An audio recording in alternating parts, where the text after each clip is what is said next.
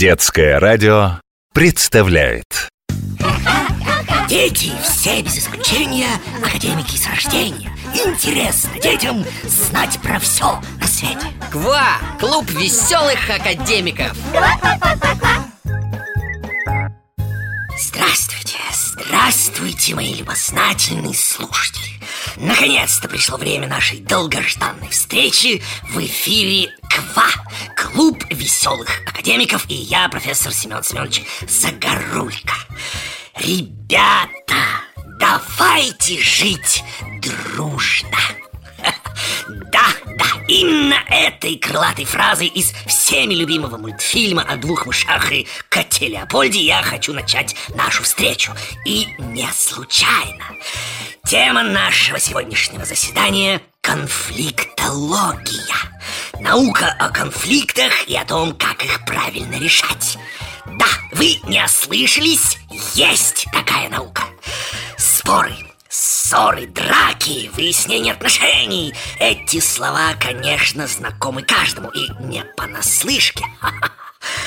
Но мало кто знает, что есть люди, чья профессия состоит в том, чтобы помогать другим красиво с чувством собственного достоинства, без крика и драк выходить из сложных ситуаций взаимонепонимания. Как избежать ссоры? Что такое ковер мира и кто такие конфликтологи? Обо всем об этом мы поговорим сегодня на нашем заседании. Клуб веселых академиков представляет научный взгляд на ссоры и драки. Прошу всех пройти а, в аудиторию. Лекторий. Здравствуйте, здравствуйте, мое почтение глубоко уважаемой публики. Заседание клуба веселых академиков считаю открытым. Тема нашего сегодняшнего заседания – конфликтология.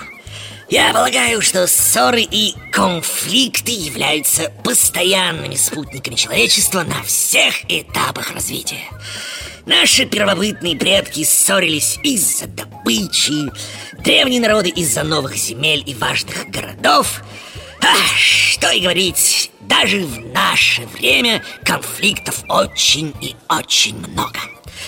Детские споры, ссоры между учителями и учениками, детьми и родителями, начальниками и подчиненными, разными государствами, войны. Всем этим занимается конфликтология. Наука эта зародилась очень давно. Во все времена самые мудрые умы пытались понять, почему люди не находят общего языка, а также размышляли над тем, как решать конфликты и споры. И в Древнем Китае, Греции, Риме мудрецы пытались понять, как разрешать конфликты и споры без ссор и войн. Ведь люди давно уже поняли, что мир гораздо лучше войны. Но, несмотря на это, почему-то продолжают спорить и враждовать по сей день. Вот для решения споров и появилась эта миролюбивая профессия – конфликтолог. Человек, который помогает улаживать сложные ситуации в семьях, школах, офисах и э, так далее. Самая главная задача этих специалистов – решить конфликт еще до его появления. Как это ни прискорбно, среди нас, да и вообще на Земле, нет ни одного человека, который был всегда всем доволен и хотя бы пару раз в жизни с кем-то не поссорился. Даже я, ваш покорный слуга, э, имел э, случай э, ввязаться в драку, да, честная профессорская. Но вот передо мной целая пачка писем, как подтверждение моих слов, которые приходят от наших слушателей на детское радио. Во многих из них ребята спрашивают совета, как поступить в той или иной ситуации. Письма самые разные, но все они подходят под нашу сегодняшнюю тему. Я предлагаю сейчас вместе всем нам найти ответы на вопросы, содержащиеся в этих посланиях. И поможет нам в этом наука конфликтология. Согласны? Отлично. Беру наугад первое послание. Не будем называть фамилии, ограничимся именами. Маша из Москвы пишет. Я очень люблю свою маму, но ненавижу манную кашу.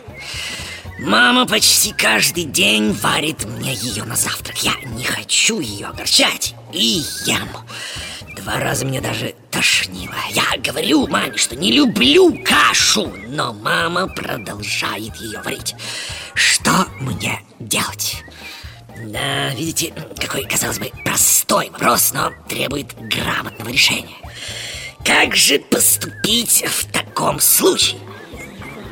Согласно мнению конфликтологов, выражение любого недовольства следует начинать с похвалы. Удивлены? А вот и зря. Манную кашу, которую вы терпеть не можете, хвалить вовсе не обязательно. А вот маму, которая с любовью заботится о вас, просто необходимо. Прежде чем сказать, что вы ненавидите кашу, скажите маме о том, что она превосходно готовит. Что вы обожаете, например, ее яблочный пирог и были бы счастливы, если бы она чаще готовила его на завтрак. Скажите, что никто другой не умеет готовить так, как ваша мама. А уж потом можете попросить ее как можно реже варить вам нелюбимое блюдо Потому что оно вам не по вкусу. Хотя мама готовит его превосходно. И вы увидите, что результат будет на лицо А, вот еще одно письмо Паша из Санкт-Петербурга читал доклад на уроке. Учитель спросил одноклассников, как Павел справился с заданием. Один ученик встал и ответил, что плохо. Естественно, Павел обиделся на него, ему казалось, что это несправедливая оценка. Что же посоветуют в этом случае делать конфликтологи? Отстаивать свое мнение, вот что! Но, но друзья мои, по всем законам конфликтологии. Если вы полностью уверены, что вы правы, а ваш собеседник нет, никогда не говорите ему об этом. Начните разговор с благодарности, э, что человек так внимательно слушал вас. А затем скажите следующее. Да, возможно, я не прав и могу ошибаться, но давай сверим факты. И дальше излагайте свои аргументы, то есть те факты, которые доказывают вашу правоту. Так вы проявите учтивость в споре, не произнося фразу «ты не прав». Да, но чтобы с чем-то не согласиться, не обязательно затевать спор. Самое главное, что советуют конфликтологи, это избежать спора, если это, конечно, возможно. Если вы не согласны с мнением собеседника, вы можете выразить свою точку зрения без крика и раздражения. Э, например, в таком случае можно сказать у вас очень интересное мнение, но я смотрю на этот вопрос э, по-другому. Ведь в другой точке зрения нет ничего предосудительного. Мы все имеем право на свое собственное мнение. А просто надо не забывать, что и ваш собеседник имеет такое же право. Поэтому любой спор надо начинать с выказывания взаимного уважения друг к другу. И тогда спор превратится в вежливый разговор. Да, но что делать, если этого не произошло, и разговор все-таки превратился в ссору?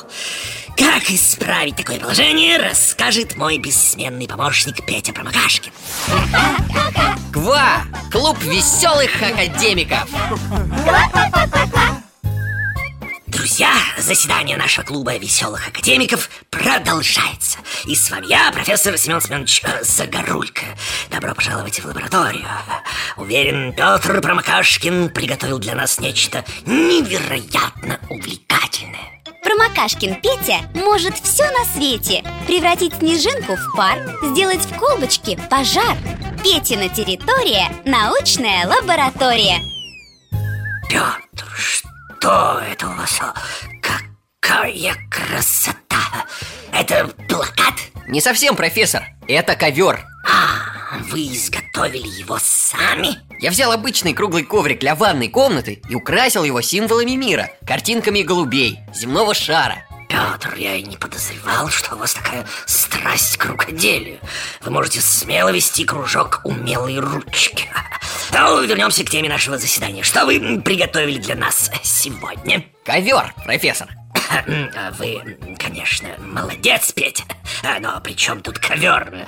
Тема нашего заседания – конфликтология Это ковер мира или примирения Один из игровых способов прекратить ссору А, так, так, так, так, так, начинаю понимать Ковер мира, значит. А, вот почему на нем изображены символы дружбы.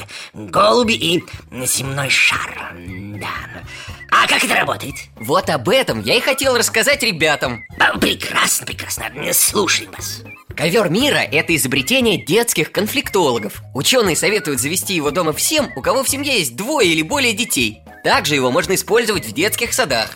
Так, так, так, так как только родители или воспитатели видят, что дети начинают ссориться друг с другом, им просто необходимо доставать ковер мира. Он помогает ребятам успокоиться и помириться.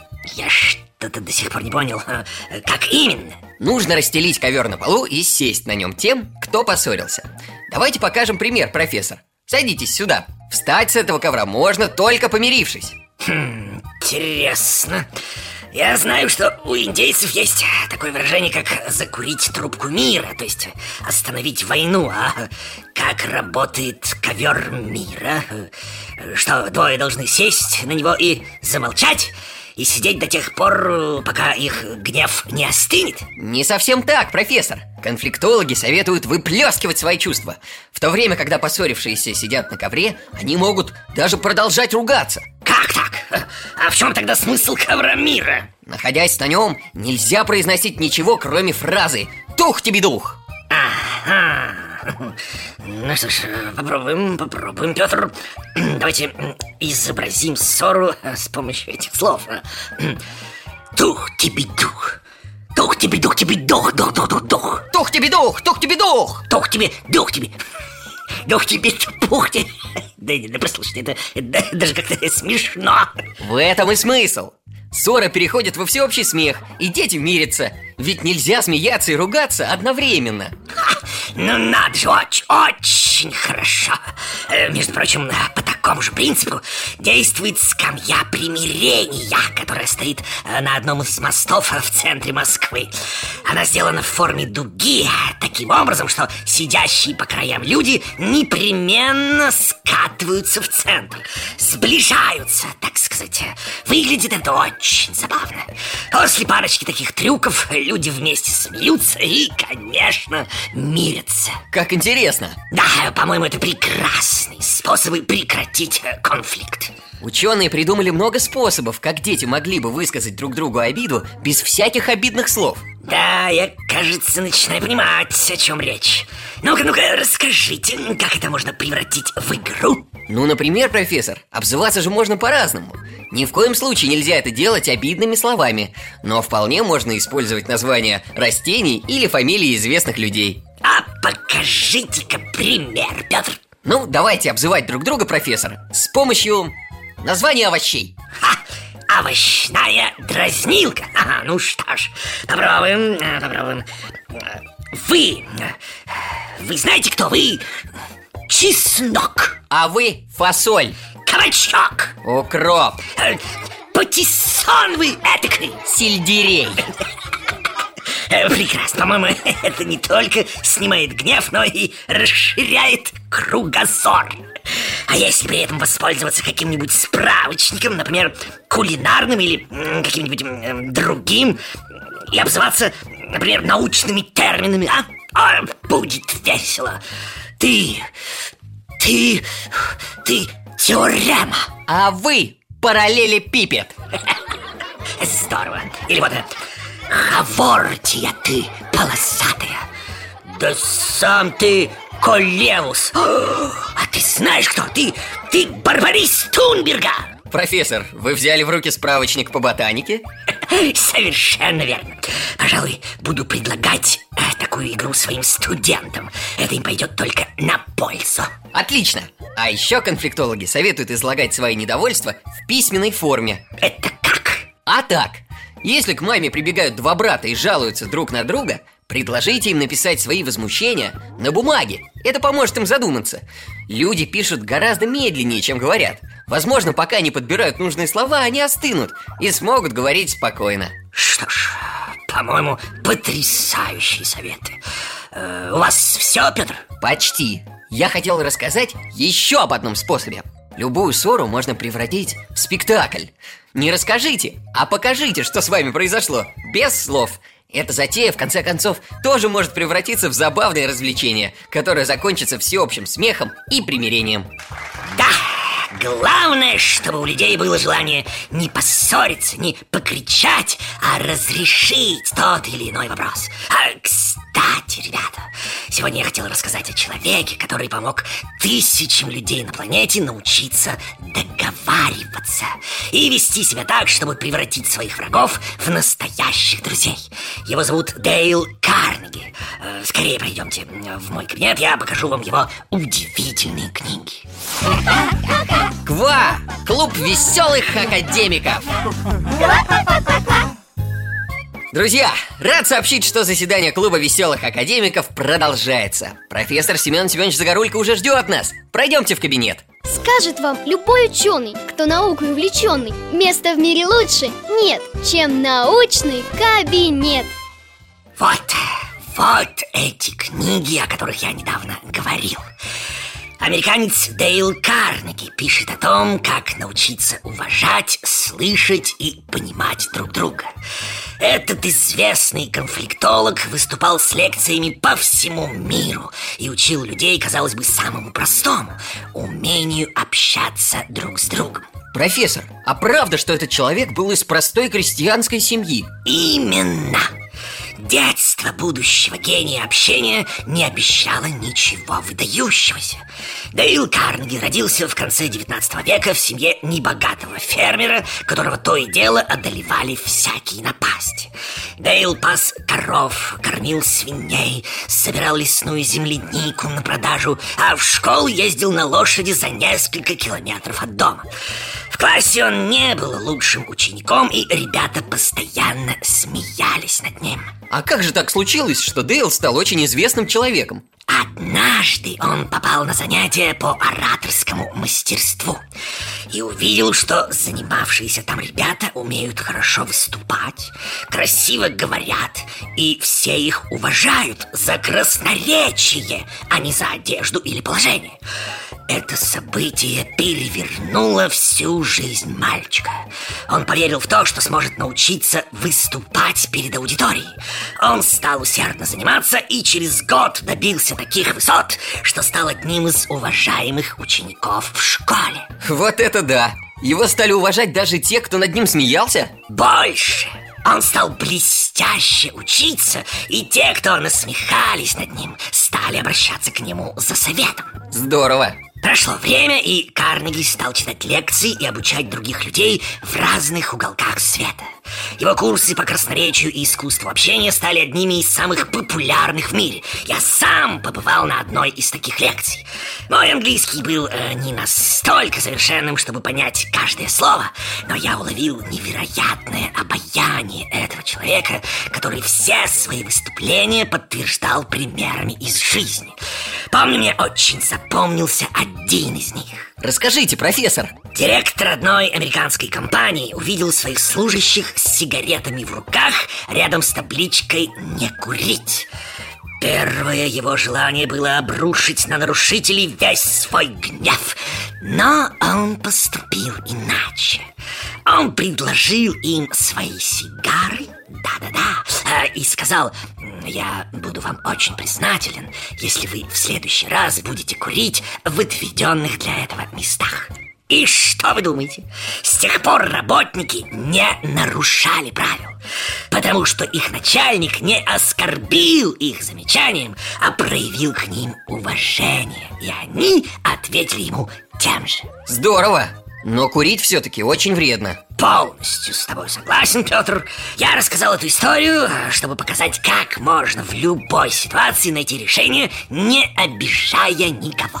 Профессор, я как раз вспомнил одну притчу по этому поводу. Ну-ка, ну-ка, давайте. Один раз учитель спросил у своих учеников, почему, когда люди ссорятся, они кричат. Ученики предлагали разные ответы, но ни один из них не устроил учителя. В конце концов он сказал, когда люди ссорятся, их сердца отдаляются. И для того, чтобы услышать друг друга, им приходится кричать. Да-да, знаю эту притчу. Обратное происходит, когда люди дружат или любят. Они не кричат, они говорят очень тихо, потому что их сердца находятся очень близко. А близкие друзья понимают друг друга без слов. Отличная притча, Петр. И на этой мудрой ноте, пожалуй, можно закончить наше заседание. А, только хочу добавить еще несколько слов. Конечно, прожить совсем без разногласий невозможно, но я призываю всех решать конфликты мирным путем. Не кричать и не обижать друг друга. Не позволяйте сердцам отдаляться друг от друга. Не произносите слов, которые еще больше увеличивают расстояние между вами, ведь это очень, очень опасно. Может наступить такой день, когда расстояние между вашими сердцами станет так велико, что вы не найдете обратного пути. Проще говоря, поругайтесь так, что уже нельзя будет помириться. Верно, верно. А этого никак нельзя допускать. В общем, ребята, давайте жить дружно. До новых встреч! До новых научных споров, наши веселые академики! Дети все без исключения академики с рождения. Интересно детям знать про все на свете. КВА! Клуб веселых академиков! Ква-ква-ква-ква-ква!